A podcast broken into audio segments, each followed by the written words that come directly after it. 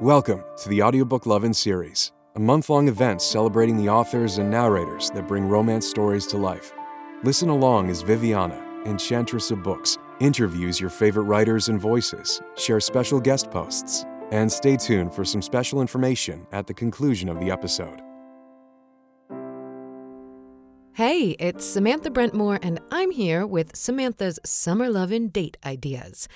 As I am a lover of romance in real life and in fiction, I'm going to break down three easy date ideas you can go on as inspired by our favorite romance tropes. Here we go. All right, a sports romance. Honestly, this one's pretty simple. Get tickets to a game, any game will do, and whether you know anything about the team or not, place some bets on how the game will go. Will Team A be up by the half? How many TD throws will the QB make in the first half? Whoever is winning the bet by the half gets to pick where and what y'all will do. How scandalous you get is up to you, but be careful and try to avoid doing this one at Little League games. Okay, this one is for lovers of a workplace romance. It's a little dangerous, but I believe in you. You're both going to need your best business casual attire. Try going for like a silk blouse, something that will show how the cold of the AC or the growl of their voice affects you. Next, you'll need a space. If you can rent something from a WeWork type office share, great. If that's not available to you, find a local hotel with a conference room you can rent for a time.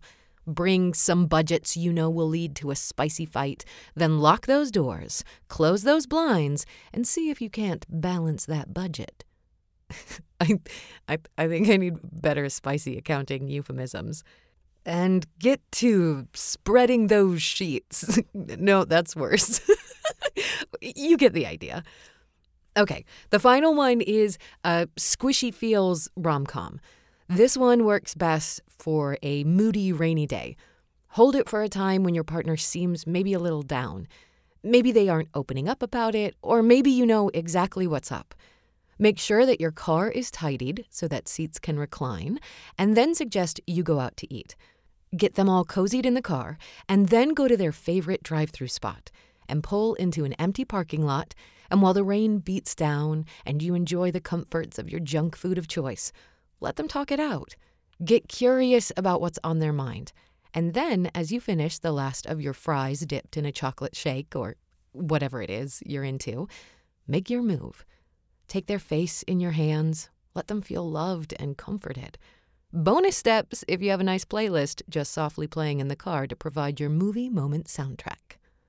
Those are just a few ideas on some dates that you can go on this summer as inspired by our favorite romance tropes. I can tell you that I've tried all three of these, and they really work. The Audiobook Lovin' podcast has special Patreon incentives. Join today to receive early access to podcast episodes, exclusive content with our guests, and much more. Support the podcast by becoming a Patreon at www.patreon.com forward slash audiobooklovin. Thank you for your support.